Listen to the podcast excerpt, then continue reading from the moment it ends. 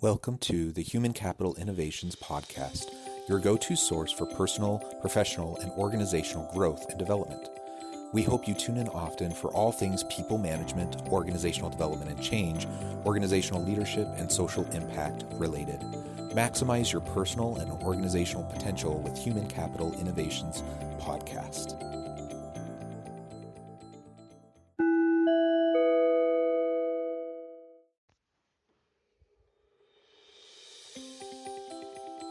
Welcome to the Human Capital Innovations Podcast.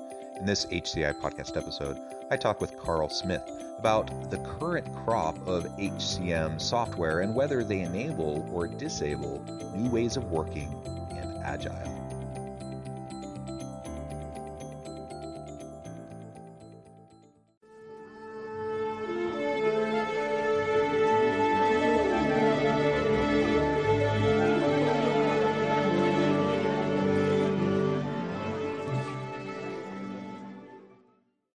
Karl Smith, welcome to the Human Capital Innovations Podcast. Hi, Jonathan. It's uh, cool to be here. Thanks for the invitation.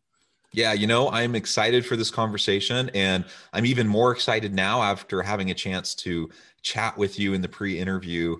Uh, you have a great sense of humor, and I think this will be a lively conversation uh, about a really important topic, uh, a serious topic, uh, you know, one that I think listeners have probably thought a bit about and are wondering how to to navigate we're going to be focusing on hum, human capital management software and this agile versus ways of working kind of framing uh, in the workplace.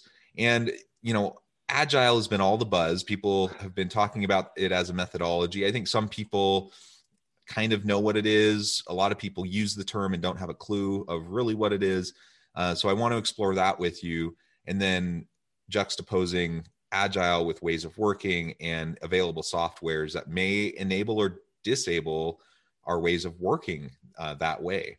Uh, as we get started, I wanted to share Karl's bio with everybody. Karl Smith, CEO at Agile World, builds companies and new capabilities working as leader and consultant, CEO, CIO, CTO, CDO, and CXO to deliver the change clients are seeking he has established both new businesses and core competencies in existing global enterprises and national businesses that directly impact efficiency, market capability, and value creation. He has been a consultant and innovator in business transformation and human centered design since 1989 and in Agile since 2004, involved in supporting both businesses and technology in the adoption of customer centricity and agility. Uh, wonderful background. Uh, again, it's, it's a pleasure to have you on the podcast today. Before we launch into the conversation, uh, is there anything else you would like to share with listeners by way of, of background, personal context, or anything like that? I think I think the, the interesting thing is that who knew that customer centricity and agility would ever join up. And I think that's that's really interesting because actually, when I first got involved in user experience and usability, everyone said, "Why are you wasting your time on that?" And that was back in the uh, late '80s, um, and even in the '90s, people were going, "What is that? Well, that's not important. No one will ever pay for it." Now it's everything that everyone all talks about all the time. Um, but I didn't I didn't luck out. I was interested in it. So I do work that interests me. And yeah, the same well, with uh, Agile. Yeah, well, and I think that's important. We all need to do yeah. work that we find interesting, that uh, ignites our passion. And I thought maybe we could start today by defining agile, because, like I said in the introduction, I think many people use the term. Everyone's heard of the term, and I think people have a general sense of it, but often uh, I, I'm not sure they actually have a real working understanding of of agile as a methodology or as an approach in business. So, so agile. I think we need to step back a bit and think about where things were, um, because everyone's like going, "Oh, all of this is common sense." Well, it wasn't common sense when it started. Uh, uh, back when this all came to the fore, uh, the the end of the last century, um, the world of software development was chaotic and horrible, filled with forms that had to be filled out to do every last thing. Um, and the businesses were not getting what they needed when they needed it. Uh, people doing the work felt that they were being crushed by the work uh, of managing delivery, but actually what they went to do and their jobs, which is actually make things and create things, was secondary to uh, feeding the bureaucracies. And that's where agile comes from. It comes from a, a sense that actually bureaucracy uh, stifles uh, innovation, it stifles delivery, and it stifles the ability for people to get their jobs done. And so agile came along as a response to it. So that's agile is not another form of bureaucracy it's a kind of liberty. And I think that's the fundamental thing to get across to people. It, it actually enables people to do their jobs, uh, but to do it uh, efficiently and focused on the work, not on filling out forms to prove that they've done the work. I, love that, and I love I love the framing around freedom. Uh, you know, bureaucracies exist for a reason. As as organizations mature, they they formalize processes um, policies, practices, procedures.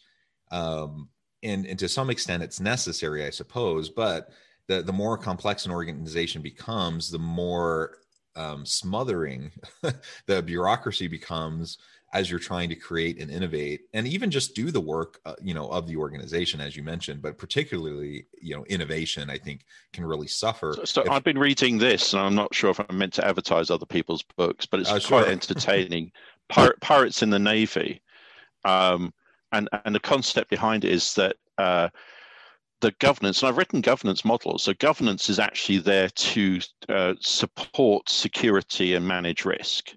But lots of governance is now the uh, battering ram against innovation. Uh, you want to do something that's different, that's not in our policies? No, you can't do it. And in the book, it kind of describes people that are involved in innovation as people with very short term contracts because organizations are built to stop them innovating you know the the top echelon of organizations the ceos cios cfo all want innovation because they want to drive the direction of the organization into new markets and new engagements with their customers. But there's this layer of of managers and policy owners that are there to stop innovation so that it doesn't create risk.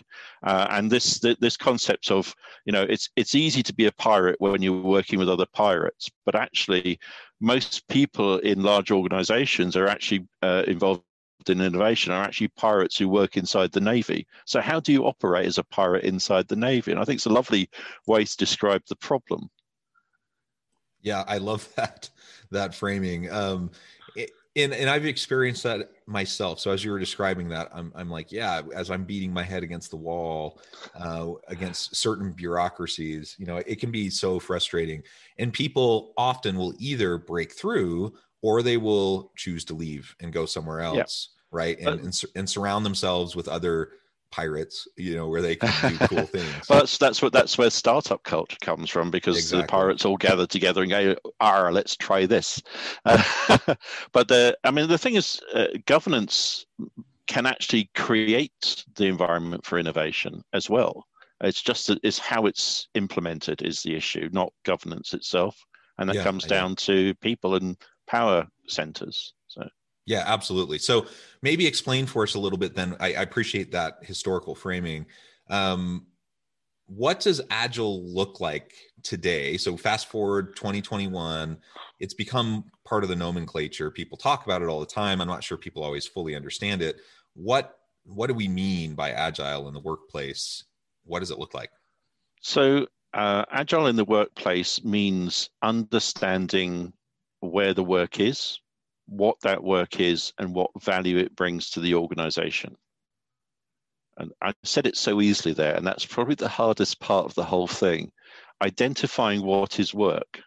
Um, now you can deal with things with work type taxonomy, so you get regulated work, you get uh, strategic work. There's all different kinds of work, but the the larger the organization, the more uh, non-production uh, work happens. That means that work uh, time that is spent speaking to people about talking about doing some work at some point. Um, you know, getting to the point of having meetings about meetings about meetings, that adds no value. Yeah, and and we all love going to meetings about meetings about meetings, don't we? or or policy committees about setting up new policies to regulate existing and future policies or you know, something like that right it, it is common and it's safe and it's comfortable and um, what what agile does is it looks at how do we give people an environment that allows them to express their uh, abilities to come up with new ways of doing things. Um, you know that the, the most i remember the box from like the the noughties was a, a staff suggestion box that no one put anything in until it was time when there had to be something put in there. Because they everyone knew the staff suggestions even though they were probably right would never be enacted. Um, and what what agile does is it creates something called a continuous feedback loop. Yeah. so it's not just about what is the work it's how is it done and what does it deliver? And did it deliver the value you thought that it would do when you initiated it? So now you're creating a an accountability for work as well, from the top to the delivery to the value. And now you're saying that it, it can all be visible. So this should reduce the numbers of fantastical ideas that people get from uh, journals and say, oh, so our competitor's doing that, let's try it. Uh, yes, we'll set aside $10 million to do it. Doesn't matter if it doesn't do anything and we don't get any value. Well, actually, it does. Uh, and this is the point: is, it's early intervention, early understanding about uh, whether or not uh, it's the right direction, it's the right ideas, the right people. Um, you know, one of the ways I describe the the sort of Scrum type activities is the best risk management system on the planet. On a daily base, I can understand the exact risk position of any enterprise that I'm involved with if they've enacted Scrum. Yeah, and, the, and, the continuous feedback loop element, yeah. the iterative learning element. Yeah, I think that's that's what's so important, and why agile is caught on so much because we're in a increasingly complex, interconnected marketplace, right? Where we're trying to be competitive, and and there's not simple solutions on how to do that, and so you have to you have to uh, be able to adapt quickly and adjust your strategy and your approach and bring about new product offerings and services and that only happens through innovation. And you can only do that as you're continually learning. Yep, yep. you can only learn as you have the continual um, ongoing feedback loops right? And deal with failure. Don't exactly. shun failure. Lots of work fails except that it has a budget. And that budget means you can continue to employ people. So they carry on doing laborious work that has no value or outcome, but no one's prepared to can the piece of work and actually direct the money somewhere else because they're not allowed to because finance systems don't let them. So again, this is, you know, you need to change not just how people work, but how people are financed, how people are valued. And this is quite a large piece of work in an organization, but you don't do it from the top down. You do it from a team that works in an agile way that delivers some value and, and, and you build upon that. So you build your, your building blocks of agile transformation aren't grand schemes; they're iterations upon what has worked. Yeah, yeah, I love that. And and you also talk about ways of working. Um, the the the the comparison between the focus on agile versus ways of working. What do you mean by that? So uh, people get very wrapped up into agile, and and I've seen the agile wars uh, over the last twenty years. The, the, agile zealots and the agile priests uh, wielding their swords of their version of agile and crushing all enemies. And and I understand it because it's, it's again about becoming part of a cult. I'm I'm a member of Scrum, or I'm a mem- member of LeSS, or I'm a member of SAFe. Uh, I understand all of that, but actually, it kind of goes completely against the purpose of Agile. Agile is not about creating a separate cult. It's about actually bringing people into a, a, a better way of working that enables their day-to-day activities and encourages them to be part of a community. So it's the antithesis of what Agile was intended to do. Um, so the way I, the reason I, I use ways of working instead of agile when I do transformation work is because people are so hung up on it now. You know, 20 years of agile, and there are people who are like going, "It's rubbish. It doesn't work," and for them, it didn't. uh, uh, or it's destructive. And it was for them. It was their experience of it. Uh, or for other people, like, yes, it works every time. Yeah, statistically impossible. Um, so it's I, I'm kind of I look at how do we make things work? And, and what do we what do we maintain from the existing organization? Because there are things that are working otherwise no one would be getting paid. So what works already that can be adopted into the transformation work that can guide the transformation as dare I say the competitive advantage the thing that made the company successful? Um, and that that's really important is, is with agile it's very much we have to do this. And you're going well that won't work. And they're going well you have to do this. And going well that won't work. And it's, it's kind of like you know a sales pitch on a constant basis. And actually what you want a, a good salesperson to do is to listen to your context. And that's what ways of working gives you. It gives you the way to say well we're going to do this bit of scrum with this bit of LeSS and we're going to have scrum, scrum, scrum, scrums. And then we're going to do this bit of SAFe, which is the economic ordering piece, but we're going to throw away WSJF because we can't do it in a, a objective way because everyone's sorry I'm, I'm using lots of terminology but the so That's weighted great. shortest job first we're not going to do that because everyone's too subjectively serving their own ends so their numbers are always high so their work is always a higher priority but we can do economic ordering on a uh, on on an area of work because that allows us to gain value quickly. Do you see what I mean? And and ways of working allows you to fit these uh, pieces yeah. of agile or um, or other things around the um, competitive advantage of the business to make the business successful. That's the point here. We're not trying to make agile successful.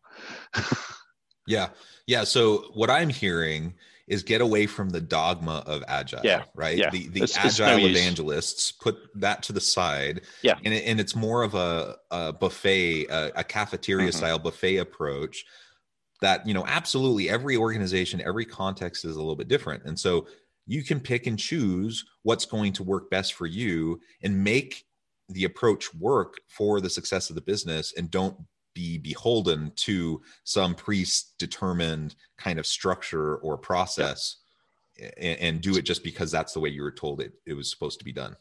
So I've, I've worked on major transformations where we have given people all of the agile attributes and say to them you own the journey to make this value become delivered. Which bits do you think will work for you um, because at, at a strategic level, I'm only interested in that we get there. How we get there is up to you and the staff that have to make that journey. So we will give you the capacities to make the changes you need to make, some of which you already know uh, need to be changed and have always wanted to change. We're never allowed to. Now, now in transformation, we'll give you the capacity of guide rails to make changes. Um, as long as you tell us what they are, as long as we know so that we uh, where they touch on governance points and there's an interface between the existing governance and the changes then everyone's happy. We we deliver a more optimized organization. We transform or remove bad activities that don't serve the value outcomes and you own it so you're going to live it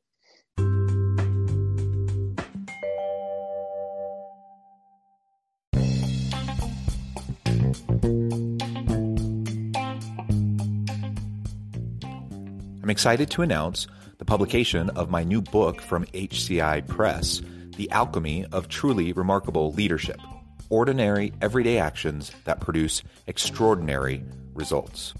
Consider how the nature of work has shifted over the past 50 years. With increased globalization, rapid technological advancement, and the shift in economic composition, the average job of today looks very different than the average job of 50 years ago. What will the jobs and organizations of tomorrow look like? Moreover, what does this all mean for organizational leaders? What are the core competencies and capabilities of organizations and their leadership that are prepared for continued disruption and geopolitical and socioeconomic shifts? Regardless of what the future holds, increasingly, leaders need to be socially minded, data driven, decisive, champions of talent, and disruptors of the traditional notions of leadership, teams, organizations, and work. The Alchemy of Truly Remarkable Leadership will help you to explore your own leadership competencies and capabilities and consider ways to apply and implement them into your workplace and personal life.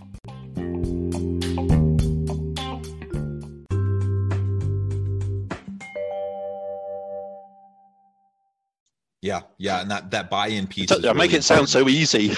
well, yeah. you know, I, I tell this to students. I, am a professor. I also do consulting work, and I tell it to my students at the university. I tell it to leaders and organizations that I do consulting work with.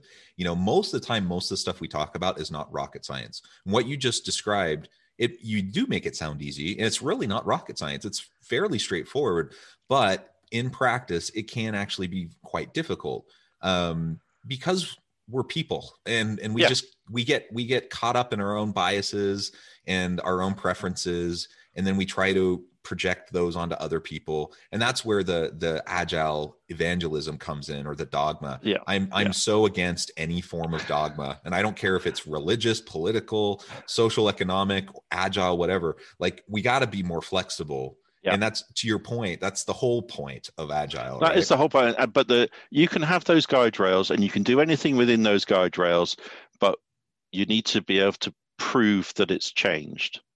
You need to create some metrics. You create them. I don't tell you what the metrics are because I don't know what they should be.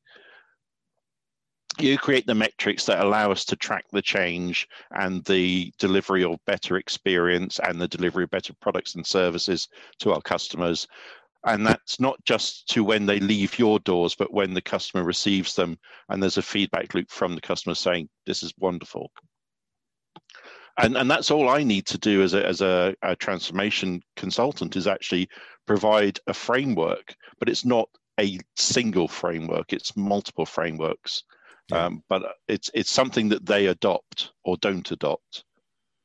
Yeah yeah absolutely. So so let's now talk about the current crop of uh, human capital management software that's available out there and how does that overlay with this agile approach uh, ways of working approach and is it connecting well is it enabling or is it detracting from what we're trying to so so the simple answer is no um, that that's the simple answer. I think that if you need to go back to what is the premise that these pieces of software are built upon, they're built upon a number of primary data keys. So, what is your physical location? What is your career pathway? And what is your primary skill set? Well, that thinking is about 15, 16 years old. Um, HR, in the way in which it's trying to engage with people and how business are trying to evolve people, have moved on in their thinking uh, uh, to T shaped people and now we're in X-shaped people, and now I don't know what the next shape will be. But the point is the data attributes for an X-shaped person are not prevalent in any human capital management system. They're still basing it around a person is in a location, they have a career path based around their primary skill set. There's no encouragement, therefore, to actually be involved in communities of practice, um, to share into other areas of a business. Um, so it doesn't actually support the um, innovative and engaging model that's proposed in Agile at all. Which yeah, is which sad, but but it, it is it, sad. It's a problem, right? Because it's, it's a major, major issue. Yeah. Uh, so I've got some water here because I'm beginning to crack. Yeah, I, it, it's it's it's clearly a problem because I mean we have HRIS um, is there and these human capital management uh, technologies are there um, to assist and help organizations be more effective, to utilize the capacities of their people. And what's more important in terms of the capacities and capabilities of your people than than leaning on your expertise and innovating uh, across breaking down silos, across divisions, across um, di- you know uh, disciplines, and and being able to to bring about new solutions. And that's what should be happening. That's what the software should be enabling. And unfortunately yep. it's it's not set up oftentimes it's not set up to do that. Uh, do you see it's, any do you see any um, new offerings out there that might be meeting this gap No, not yet, because I don't think it's properly quantified either. So we know that uh, agile working practices create flexibility or intended to create flexibility, but no one's properly mapped it either. Uh, because what happens halfway through most transformations, they go, oh, that's an HR matter. You push it back to HR and they go, this is how we're going to do it. And you go, well, actually, those people are now trapped in those career pathways. You know, that from what I've seen in organizations that do agile um, transformation well, which is from the team up, um, you end up with a person with four or five career pathways instead of one. And they can dip in and dip out because they have different skill sets at different times in their life. And their it's a it's a um, a life cycle of working. You know, when you start as a software developer, for instance, uh, you you might be aware of architectures, um, but you you probably wouldn't want to take the risk on designing the architecture for a new service. You would rely upon some of those skills, but as you evolve in in doing solutioning and you deal with a number of different frameworks in architecture, you might start to say, "Well, I can do that now."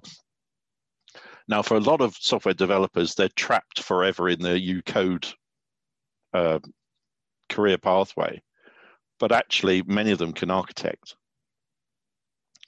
Uh, and it's, it's a question then of saying, can you give them that pathway as well?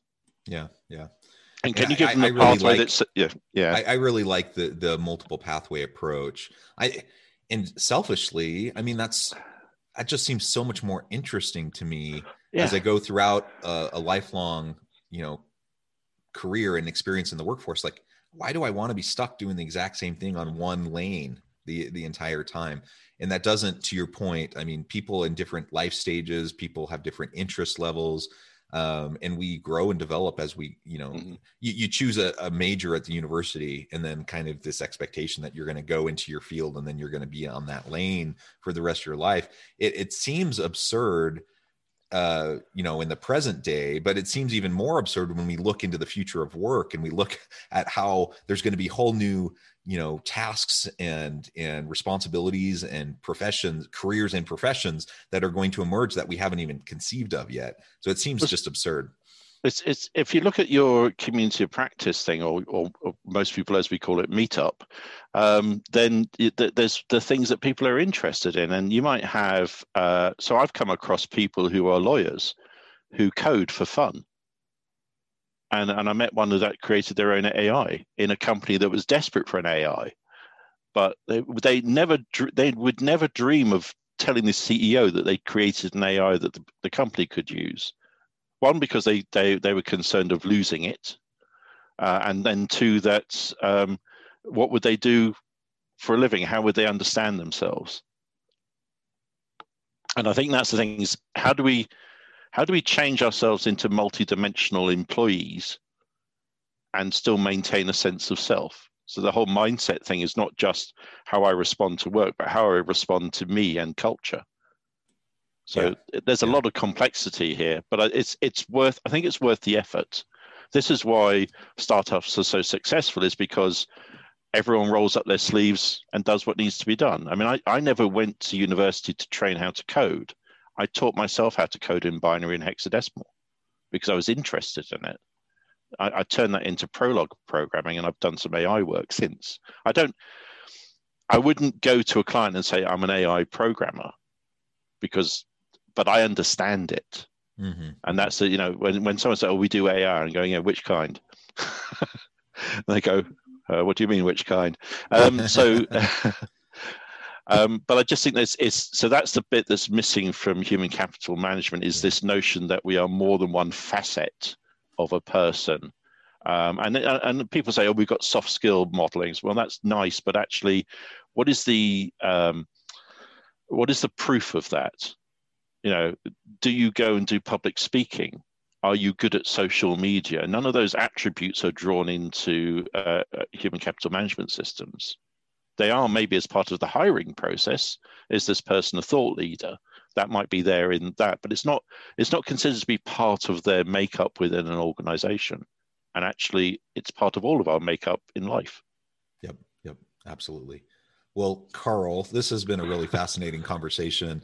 Uh, the time has flown by and we've only scratched the surface. So perhaps I can have you back another time and we can continue. Um, but uh, I want to be respectful of your time. I know you're busy and you need to get back to other things. So before we close, I wanted to give you a chance to share with listeners how they can get connected with you, find out more, more about your work, your consulting business, uh, and then give us the last word on the topic for today. Okay, so connect to me on LinkedIn. I'm an open networker, uh, provided uh, it you know you work in a similar field. Uh, okay, you know there needs to be some some rationale behind connection. Then I'll connect to pretty much anyone, which probably explains why I've got twenty thousand connections. Um, in terms of, and I'm on Facebook, and uh, my Twitter's quite uh, engaged, uh, quite uh, quite a lot of activity there. I've got about forty three thousand followers there.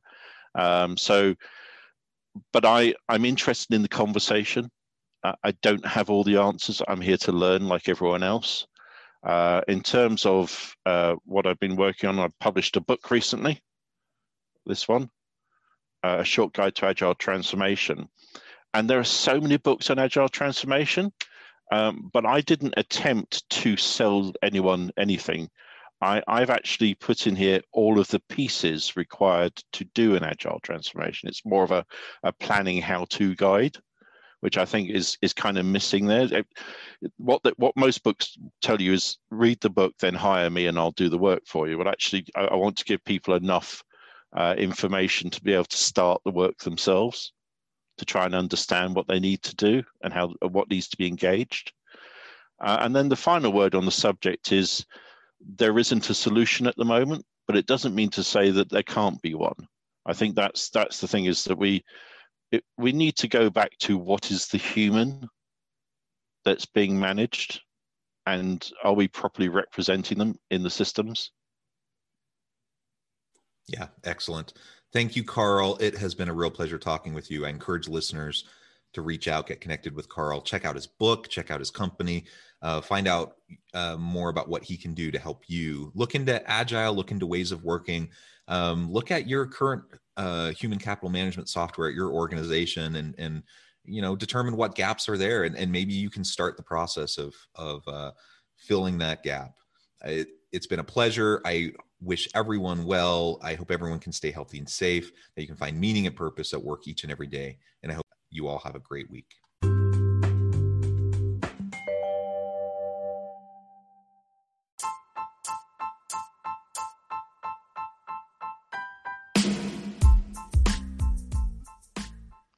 We are excited about the launch of HCI's new magazine, Human Capital Leadership.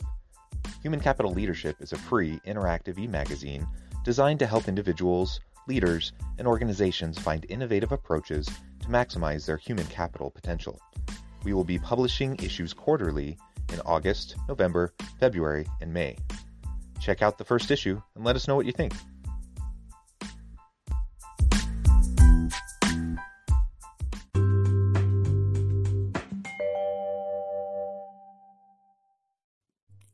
Thanks again for joining us for this episode of the Human Capital Innovations Podcast. I hope you stay healthy and safe and that you have a great week.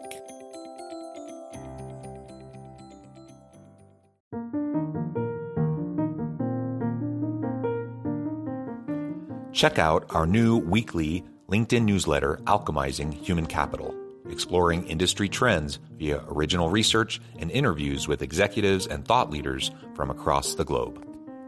We look forward to having you join us.